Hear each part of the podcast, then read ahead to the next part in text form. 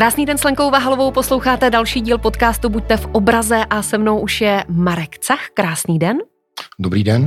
Člen představenstva odpovědný za divizi životního a neživotního pojištění a naše dnešní téma udržitelnost v pojišťovnictví. Ale já vás na úvod požádám, abyste nám řekl, co máte přesně na starosti v ČSOB.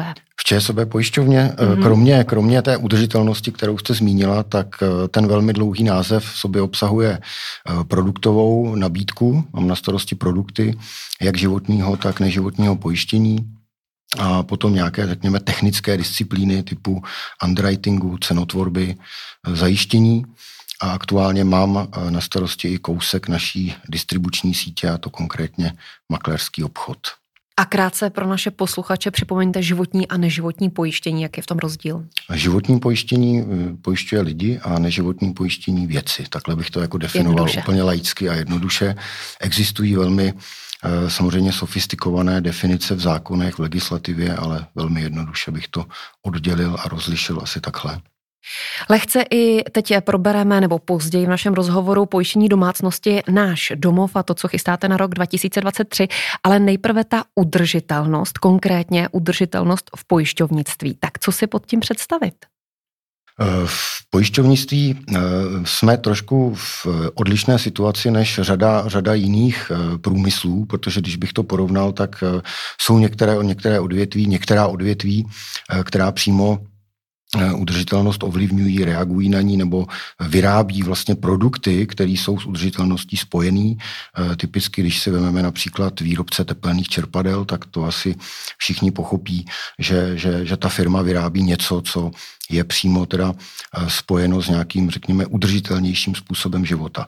Eh, to pojišťovnictví je trošku složitější v tom, že my spíš reagujeme na poptávku, poptávku našich klientů a můžu potvrdit, že ta poptávka klientů eh, tímto směrem určitě roste.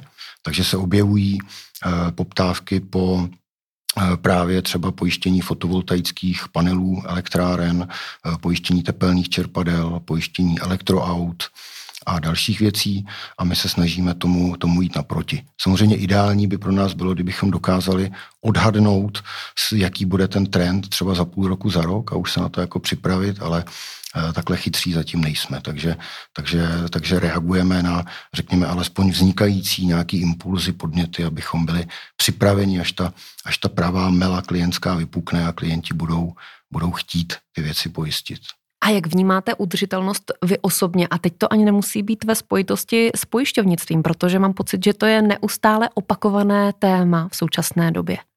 No, nejen v současné době, protože ono je to, já jsem vlastně teprve, když jsem dostal na starosti udržitelnost, tak se mi spojily uh, taková životní paralela. Uh, já jsem dostudoval vysokou školu před 20, asi třema lety, takže nedávno. čtvrt století, nedávno. Přesně tak. E, nicméně měl jsem na vysoké škole vedlejší specializaci, která se jmenovala Ekonomika životního prostředí. Takže já jsem vlastně diplomovou práci zpracovával na téma, e, kdy jsem, kdy jsem se snažil spočítat ekonomickou návratnost e, odsíření tepelné elektrárny. Jinými slovy, zabýval jsem se něčím, čemu bychom dneska říkali vlastně udržitelnost. Už tenkrát jsem se učil o trvale udržitelném rozvoji, takže, takže pro mě vlastně osobně eh, udržitelnost je téma, který mi je jako vlastní. Určitě bych se teda neřadil k nějakým, řekněme, lidem, kteří by, eh, kteří by jako žili jenom v přírodě a, a nejezdili autem. Nicméně to téma mi je vlastní, takže, takže pro mě i osobně mě rezonuje, mě zní. Já mu jako věřím, byť samozřejmě mu věřím v nějakém kontextu dnešní doby, v kontextu 21. století a v kontextu nějaký, řekněme, většinový poptávky a nabídky. Jak říkám, určitě jsem, nejsem zastánce nějakých jako extrémů, že bychom opouštěli města stěhovali se, stěhovali se do lesů a opouštěli technologie, ale spíše to o tom, abychom víc přemýšleli o tom, co konzumujeme jako, jako lidi, co tady po nás uh, pak taky jako zůstane na té planetě. No a když se nad tím zamyslíme, tak co konzumujeme a co bychom už konzumovat nemuseli? No já si myslím, že tady máme obrovský prostor. Eh, když se budeme dívat na všechny, všechny věci kolem, kolem, řekněme, produkce plastů, například eh, spotřeby pohoných mod a dalších věcí, tak si myslím, že eh, já třeba osobně u sebe vidím spoustu věcí, kam bych se ještě mohl posunout. Jo. Vždycky uh, bych měl určitě zvažovat, než někam vyrazím autem, jestli tam třeba nemůžu jet, uh, nemůžu jet hromadnou dopravou. Nicméně přiznávám, že já jsem někdy pohodlný a prostě vyberu si radši to auto, ale, ale nemělo by mi to být jedno, myslím si. A jste zastánce elektroaut, elektromobilů? Uh, no, uh, zase tím, že mám na starosti v pojišťovně udržitelnost, tak jsem měl takovou příležitost na jaře uh, si otestovat. Měl jsem asi jeden nebo dva dny půjčené elektroauto, že jsem ho mohl používat jako soukromně. A musím říct, že to byl jako zajímavý experiment. Vytknul bych tomu pořizovací hodnotu, tam mě přišla jako, že je opravdu velká a musel bych být opravdu velký fanda, abych ten rozdíl v ceně oproti běžnému autu vynaložil a pak bych tomu vytknul ten ne stále ještě dostatečný dojezd, bych tak řekl, jo, a dlouhou dobu nabíjení, ale jinak eh, to bylo určitě příjemné, příjemné svezení. Když bych se na to podíval z pohledu uh, pojišťováka, mm. jestli můžu, tak je to téma, který je pro nás uh, trošku složité zatím.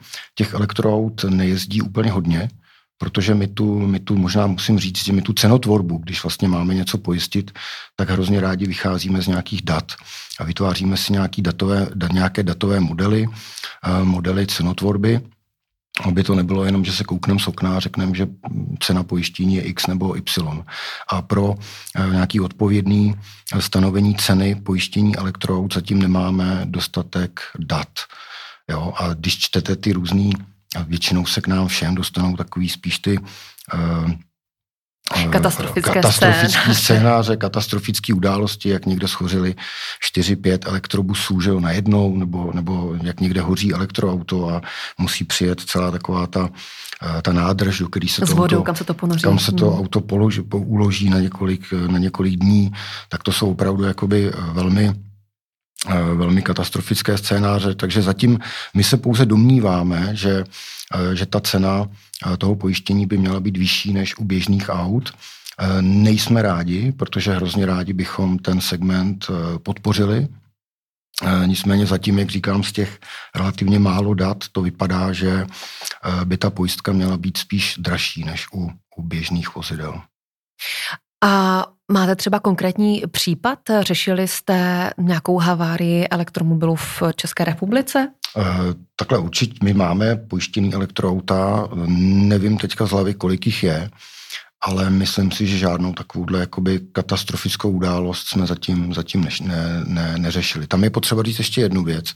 Ono to není jenom o těch takzvaně totálních škodách, to je vlastně ta situace, kdy to auto třeba schoří úplně, ale u těchto těch velmi sofistikovaných aut tam je ještě problém, že je vlastně dražší většinou i nějaká takzvaně parciální škoda, to znamená menší škoda. Protože tím, jak to auto je plný té technologie, jak tam jsou ty baterie uložené jakoby v tom podvozku, tak, tak to všechno způsobuje, že potom i jakoby menší škoda je vlastně významně dražší ta oprava, než u, řekněme, auta s běžným spalovacím motorem.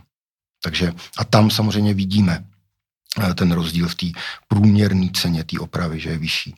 To jakoby z těch dat už jako víme. Ona i ta vize je taková u těch elektroaut, že už by měla být natolik inteligentní, že k těm haváriím by mělo docházet minimálně, jestli víte, kam tím mířím. Uh, Samoředitelnost a tak dále. Vím, kam míříte. My zatím spolíháme na řidiče, takže, takže zatím i to auto, který já jsem testoval, tak, tak pořád spoléhalo na mě, že budu vědět, co dělám. Takže ten, ten trend eh, samoředitelných aut je určitě téma budoucnosti. Uvidíme, jak dlouhé. Já si pamatuju, že už před několika lety byly prognózy, že v jednotkách let ty auta na trhu budou. Zatím, zatím se tak úplně neděje. Eh, ale já, já třeba jsem přesvědčený o tom, že, že ta doba přijde, že, že ta auta se prostě budou na, na tom trhu eh, vyskytovat. Eh, pro pojistitele to potom budou zase velmi zajímavé otázky k řešení, protože v momentě, kdy to auto bude autonomní, tak je velmi, a já nejsem teda právník, ale je pro mě taková filozofická otázka, když to auto způsobí nějakou škodu, tak kdo za ní vlastně odpovídá. Dneska je to poměrně většinou jasný, že když policie vyhodnotí, hmm. že ten daný řidič tu, tu, tu škodu zavinil nebo tu dopravní nehodu způsobil, tak pro tu pojišťovnu je to, je to jako jednoznačná jasná situace.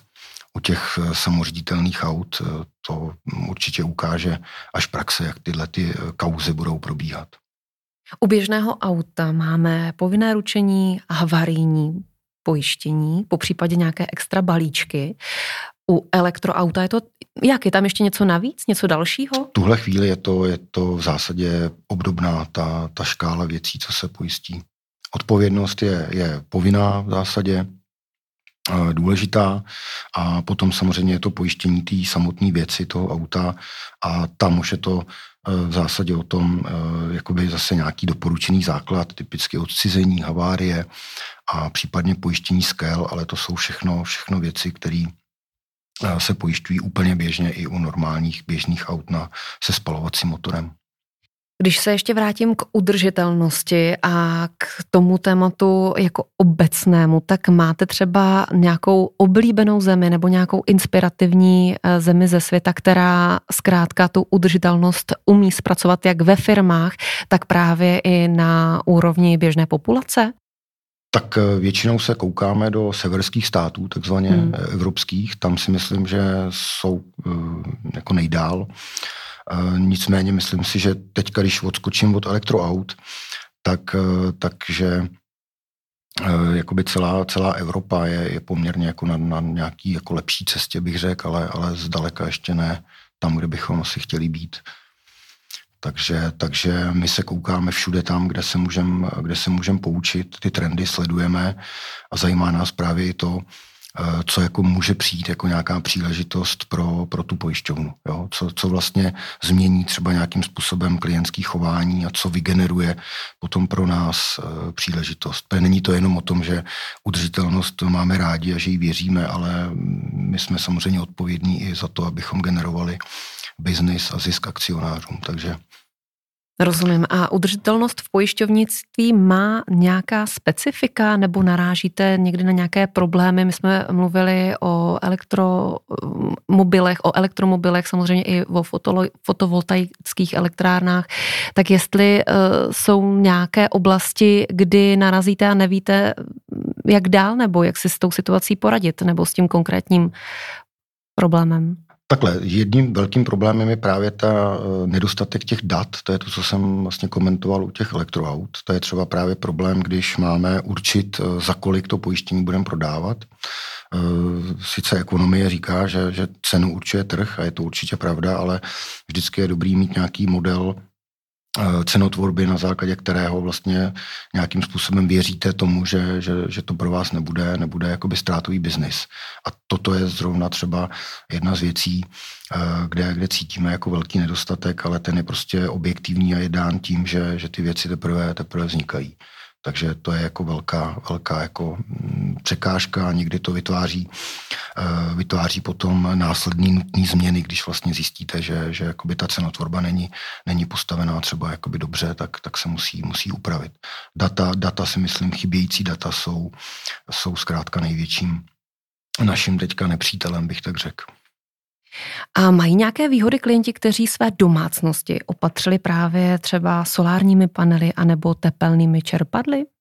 Eh, takhle, zatím dneska u nás, v naší pojišťovně ještě ne, ale právě teďka eh, na podzim chceme na trh uvést eh, upravený náš eh, produkt, který se jmenuje Náš domov a který právě mm, je zaměřený na retailovou klientelu, pojištění domků, bytů a domácností a tam chceme eh, takováto zvýhodnění zavést. To znamená typicky konkrétně, když jste zmínila tento příklad, tak chceme, aby klient, který utrpí nějakou větší újmu, na své majetku a rozhodne se, eh, že vlastně posune nějakou úroveň při té opravě toho majetku tím směrem k té udržitelnosti, zainvestuje vlastně do, eh, do třeba tepelného čerpadla, do podobných technologií, tak my mu vlastně přidáme nějaké peníze navíc. V zásadě jakoby nějakým způsobem se budeme snažit ho, neřekl bych přímo motivovat, ale alespoň trošku odměnit za to, že že, že také přemýšlí eh, tímto, řekněme, udržitelnějším směrem, eh, protože nám to dává, dává smysl eh, takto klienty podporovat. ČSOB pojišťovna, chápu to správně tak, že se prostě zajímá o udržitelnost a chce jít zkrátka s dobou a zároveň myslet na životní prostředí, ale mě zajímá teď ta druhá strana, to znamená pohled těch klientů. Jsou oni sami proaktivní a zajímají se o produkty, které vlastně jdou s dobou, které začínáte nabízet? Takhle, my, my jako sledujeme určitě rostoucí poptávku například po těch elektroautech, takže klienti, když uh, si koupí auto a řeší tu potřebu koupit si povinné ručení, případně havarijní pojištění, tak zkrátka ta poptávka roste po elektroautech. Určitě sledujeme poptávku klientů právě po uh, pojištění fotovoltaických pan, panelů na, na typicky jsou to střechy rodinných domků, roste určitě poptávka po tepelných čerpadlech a podobných technologiích. Tam je akorát pro mě taková filozofická otázka, co je způsobeno tím, že klienti chtějí být, eh, řekněme, více udržitelní, a nebo je to daný trošku tím, co se děje na trhu s energiemi a zkrátka možná lidé hledají i alternativu, jak si trošku finančně ulevit, protože, eh, a to není o, o, nás, o pojišťovnictví, ale, ale chodou okolností já si teď pořizuju uh, fotovoltaiku na střechu i tepelný čerpadlo a, a mám sám sobě takový trošku rozpor. Přemýšlím, co ve mně vítězí víc, jestli je to ta, řekněme, racionalita ve smyslu tom, že se ta doba potřebná eh, řekněme, eh, ta doba návratnosti té investice trošku zkrátila, nebo výrazně zkrátila tím, co se děje na trhu s plynem a s elektrickou energií, anebo je to daný tím, že zkrátka chci být Vstřícný k přírodě. Vstřícný k přírodě, přesně tak.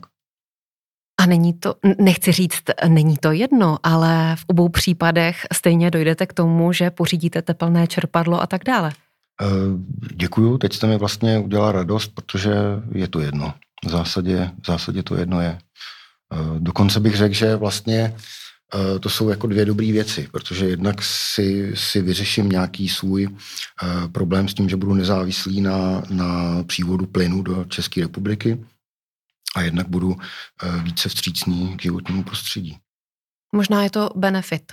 Je to prostě plus. Je to plus, no. Je to plus, určitě. A jsou klienti třeba rozčarováni z toho, že musí zaplatit vyšší povinné ručení za elektroauto, anebo to přijímají jako běžnou součást, že mají vlastně něco neobvyklého, protože zatím to pořád je něco neobvyklého? Takhle, my zatím tím, že těch elektroaut pojišťujeme, eh, nebo obecně na trhu se jich vyskytuje pořád jako relativně málo, teď myslím ten poměr ve vztahu k vozidlům na nějaký běžný eh, pohon, spalovací motor, tak my v té cenotvorbě eh, tenhle rozdíl jako negativní zatím neděláme. To znamená, u nás mm-hmm. ty elektroauta, ty pojistky nejsou dražší než na, na běžný vozidlo. Zatím, v tuhle chvíli. A když se ještě vrátíme k udržitelnosti na úroveň té běžné populace, tak jsme zmínili elektroauto, fotovoltaiku, tepelné čerpadlo. Co dál je udržitelné pro třeba tu domácnost nebo pro tu běžnou populaci? Co dalšího si můžou domů pořídit? Tak to na tohle nejsem úplně odborník, to, to neumím říct. Já můžu říct, že my jakoby u těch pojistek eh, ten zájem sledujeme právě o ty, řekněme, hodnotnější věci. Ty, to, vždycky je to spojené s nějakou, řekněme, investicí toho klienta, řekněme, vynaložením větší finanční částky, což fotovoltaika, tepelný čerpadlo, elektroauta, to jsou prostě dominantní věci, které nejsou levné a většinou ty lidi i o tu věc, která je drahá, tak mají nějakým způsobem obavu a, a chtějí si ji vlastně jako pojistit, jo? Nebo, nebo řeší tu potřebu toho pojištění, co kdyby se něco stalo, že jo? Spadnou kroupy, eh, ten dům schoří, eh, podobné situace. Takže, takže tím, jak se zhodnotí ta, řekněme, stavba jako taková, eh, tak ty, tak, ty, tak ty lidé, ty klienti se trošku víc o ty svoje majetky jakoby bojí. A teď, když rozdělíme tu udržitelnost na odvětví eh, v těch korporacích a třeba u těch fyzických osob, tak dá se říct, kde se to daří lépe? Kde jsou odpovědnější? Jestli jsou to, jsou to třeba v té České republice, jestli jsou to spíše firmy anebo soukromé osoby? No, eh, co se týká té poptávky po tom pojištění, když bych, já se na to vždycky mhm. umím podívat jako z pohledu eh, jako mě, jako, jako člověka, který pracuje v pojišťovnictví vlastně celý život, tak eh, Já bych řekl, že je to tak docela vyrovnané, jo? Že, že sledujeme tu poptávku jak ze strany těch firm, tak ze strany jakoby jednotlivců, občanů, lidí. Ten, u toho průmyslu je to možná, je tam možná jeden aspekt, který není na první dobrou vidět, a to je, že oni vlastně ty firmy jsou možná trošku víc, eh, zejména některé segmenty eh, průmyslu jsou víc tlačené do, do udržitelnosti, než eh, je to třeba u té u tý jako lidský, běžný, občanský populace. Jo. Typicky, typicky je to třeba uhelný průmysl, kdy, kdy si myslím, že je evidentní, že nějaká podpora uhelného průmyslu ze strany třeba banky, pojišťoven byla v zásadě jakoby utlumená mm. ze strany Evropské unie. To není nějak úplně jako preferovaný segment. Takže potom ty firmy, které dneska eh, zpracovávají uhlí, tak se třeba eh, zabývají tím, jakým způsobem ten svůj business plán, business změnit tak, aby to uhlí nemuseli používat a tím vlastně vznikne zase nějaká třeba nová investice do nějaké nové technologie a tím se potom vytvoří i příležitost pro pojišťovnu tu technologii pojistit.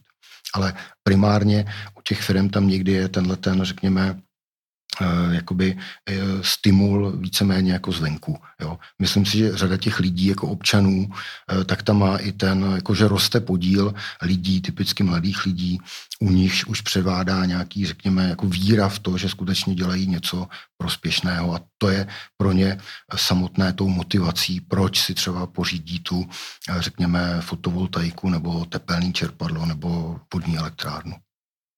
A když se teď pokusím dostat do takové obecnější roviny, tak eh, ČSOB pojišťovna v rámci udržitelnosti reaguje nejčastěji na poptávku, anebo se snažíte být takzvaně o krok napřed. Víte, jak to myslím? My reagujeme primárně na poptávku, eh, nicméně zmínil jsem, že, že jako skenujeme, sledujeme prostě trendy. Sledujeme trendy, trendy uh, v jiných zemích. Eh, máme velmi intenzivní komunikaci třeba s kolegy z Belgie, protože, protože máme matku v Belgii, takže diskutujeme ty témata společně a snažíme se eh, na základě téhle diskuze eh, trošku předvídat, co z toho, řekněme, vyvinutějšího západního světa přijde k nám, k nám do Čech. Jo? A proto taky třeba v tom produktu náš domov děláme tenhle ten krok tímhletím směrem, kde chceme podporovat eh, ty lidi v těch, řekněme, eh, zelenějších, udržitelnějších investicích, eh, protože věříme, že ta poptávka poroste a ono, ono se to jako ukazuje, protože my teďka ten produkt nový uvedeme na trh na konci října nebo začátkem listopadu, nicméně ta práce na tom produktu trvá už víc než rok, takže v době, kdy jsme to rozhodnutí dělali, tak vlastně žádná krize s plynem, s energií nebyla, nebyla válka na Ukrajině, eh, žádný tyhle témata vlastně se ve společnosti nepohybovaly, takže se vlastně ukázalo a já pevně věřím i ukáže, že to byl krok správným směrem a že se nám tady možná povedlo být trošku, trošku předvídat tu eh, zvýšenou poptávku, byť rozhodně bych nechtěl eh, tady jako se chlubit tím, že jsme nepředvídali válku na Ukrajině, to asi nemohl předvídat nikdo, samozřejmě. Zaujala mě věta, sledujeme, co přijde k nám do Čech. Mm-hmm při komunikaci s Belgií, co přijde k nám do Čech? No tahle ta zvýšená poptávka, protože tam to kolegové řeší intenzivně a poptávka třeba pro, po elektroautech, pojištění elektroaut také jako byla, byla už před rokem dvěma, třemi významně větší než v České republice. Podobně, podobně je to s těmi fotovoltaikami na střechách rodinných domů. Takže, takže to, jsou, to jsou tyhle ty, ty věci, které jsem komentoval. Takže je to prognoza, která s největší pravděpodobností vyjde. Já jsem přesvědčený, že jo, že ano, pardon. A je to teď bohužel, musím říct, eh, eh, to vlastně paradox říkat bohužel v, týhle, v tomhle kontextu, ale je to právě podpořené i eh, tím, co se děje na tom trhu s plynem a s energiemi. Že zkrátka ta, ta ekonomická návratnost těch investic se významně zkracuje a ty věci jsou tím pádem pro ty klienty mnohem výhodnější, než byly třeba před dvěma lety. A myslíte, že přijde ještě nějaký jiný alternativní pohon pro auta? Tak hodně se diskutuje eh, vodík a hmm. podobné technologie. Eh, nejsem odborník na automobil, automobilový průmysl, byť eh, my tím, že ty auta pojišťujeme, tak si trošku čteme ty, ty články mě na tom vždycky baví, jak ty vědci se spolu dokážou i neschodnout na tom, co je vlastně budoucnost, co je výhodnější.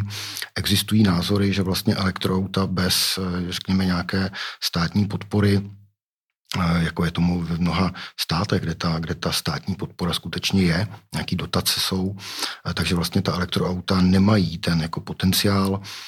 Já jsem přesvědčený o tom, že pokud se ještě podaří trošku zapracovat s tou pořizovací hodnotou těch aut a řekněme s dobou nabíjení a dobou výdrže toho dojezdu těch elektroaut, takže to může být zajímavá alternativa k, ke spalovacím motorům. Takže když to zjednoduším celou tu naší debatu, tak ČSOB pojišťovna bude zelenější. Eh, no, já doufám, že budeme podporovat naše klienty v tom, aby byli zelenější. Eh, vy jste zmínila, aby ČSOB pojišťovna byla zelenější. Eh, tím jste otevřela ještě jednu kapitolu, protože my jsme se doteď bavili o tom, jak pojišťovna a její klienti ve stavu k udržitelnosti. Ale my to téma řešíme i jako interně mm. v mhm. pojišťovně, jak, jak, jak způsobit, aby pojišťovna byla eh, ke svému okolí, řekněme, méně eh, ho zatěžovala, když tak řeknu. Byť nejsme výrobní firma, která by měla komíny, které budou generovat nějaký, eh, nějaký, nějaké splodiny do, do okolí, ale, ale i ten náš provoz nějakým způsobem životní prostředí zatěžuje. Takže my řešíme úspory papíru typicky, máme dokonce v naší strategii, že chceme v horizontu tří let eh, snížit eh, spotřebu papíru o 200 tun. Máme nějaké dobrovolnické aktivity, máme spoustu zaměstnanců, který to téma baví, takže, takže pomáháme přírodě, sázíme stromy, uklízíme Česko a podobně.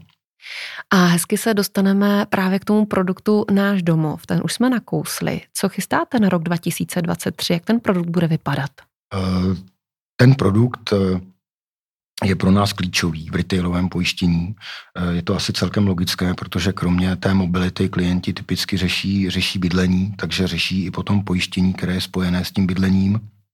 Eh, zmínil jsem, že letos na podzim chceme uvést na trh úpravu toho produktu, můžeme tomu říkat nový upravený produkt, kde budou hodně ty prvky té udržitelnosti. Zmínil jsem už to, eh, to zvýhodnění, řekněme, nějaké té ekologické investice v případě, že klient vlastně utrpí nějakou významnější škodu a bude vlastně sám chtít tu svoji, řekněme, nemovitost tímto směrem posunout.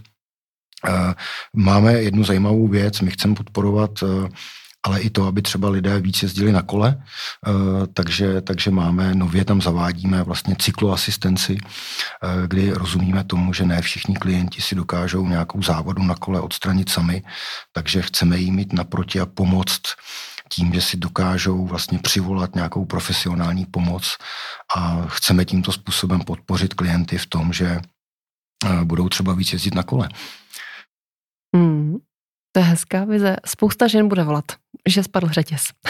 Eh, v pořádku. Jako, jako, jako cyklista vím, že se to může stát. Eh, eh, nevím, jestli ženy nepodceňujete. Znám ženy, kteří se to dokážou tuhle závodu upravit sami, ale, ale myslím si, že, že, nebo takhle, my od té asistenční služby, s kterou jsme ten produkt vlastně připravili, té cykloasistence, tak víme, že oni vědí, že ta poptávka, poptávka prostě roste. Takže, takže a já jsem z Pardubic, Pardubice to je, to je město cyklistů, takže já jsem přesvědčený, že, že určitě mm, po té cykloasistenci bude, bude hlad a bude poptávka, že dokážeme nahodit řetěz spoustě, spoustě nejen žen, ale, ale, ale třeba i mužů. Krásně jste mi nahrál na Pardubice, protože eh, v Pardubicích ve vaší centrále na střeše jsou údajně včelí úly. Je to pravda. Což taky souvisí s udržitelností. Uh, máte pravdu, máte pravdu. Eh, tím, že řešíme téma udržitelnosti, eh, je, je tam, roste, roste u nás eh, podíl lidí, možná bych to řekl jinak. Je hrozně zajímavé, když jsme se, když jsme se začali bavit o udržitelnosti, tak se začali sami ozývat kolegové a kolegyně s tím, že je to téma zajímá a sami se začali aktivně ptát, jak by mohli přispět. Takže my vyzýváme kolegy, kolegyně, aby chodili z nápady, nejenom nápady, který, kterým potom můžeme zhmotnit do našich produktů pojistných, ale i z nápady, který můžeme zrealizovat uvnitř té firmy. A takhle se stalo, že jeden kolega e, slyšel někde e, v rádiu vlastně zprávu, reportáž o tom, že, že e, právě někde v západní Evropě, si to teďka nemotám, ale existují prostě úly na, na kancelářských budovách ve velkých městech, tak nás to zaujalo kolegové, kteří mají na starosti zprávu budov, tak nás v tom podpořili a máme skutečně na střeše e, úly, o které se starají kolegové, kteří zase ve volném čase včelaří, takže jsou to odborníci na tohle téma a máme včeličky na střeše. Takže a dokonce máte... už jsem ochutnal i med. Teď jsem se chtěla zeptat, jestli máte med. Ano, ano. ČSOB pojišťovny. Máme, máme svůj med. Zatím ho není tolik, abychom mohli zásobovat uh, nějakou větší část uh, Eh, jako ať zaměstnanců nebo klientů, ale máme, máme med, který, který vznikl eh, na střeše. Na, střeše, na střeše kancelářské budovy v centru Pardubic. Chtěl byste na závěr ještě něco doplnit? Napadá vás něco ještě k tématu udržitelnosti a i udržitelnosti v pojišťovnictví? Eh, takhle, já bych určitě na závěr vyzval všechny k tomu, abychom k tomu přistupovali, eh, řekněme, s určitým nadšením, ale i racionalitou. Já jsem racionální člověk, eh, kolegové o mě říkají, že je i trošku analytický typ, takže já vždycky věřím tomu, že eh, je dobrý, když člověk do něčeho dává srdce, ale mělo by tam být i nějaký jako rácio a měly by ty věci dávat smysl. Nohama na zemi. Nohama na zemi, přesně tak. Mým dnešním hostem byl Marek Cach, člen představenstva odpovědný za divizi životního a neživotního pojištění. Moc děkuji za váš čas. Já děkuji vám, díky moc, hezký den.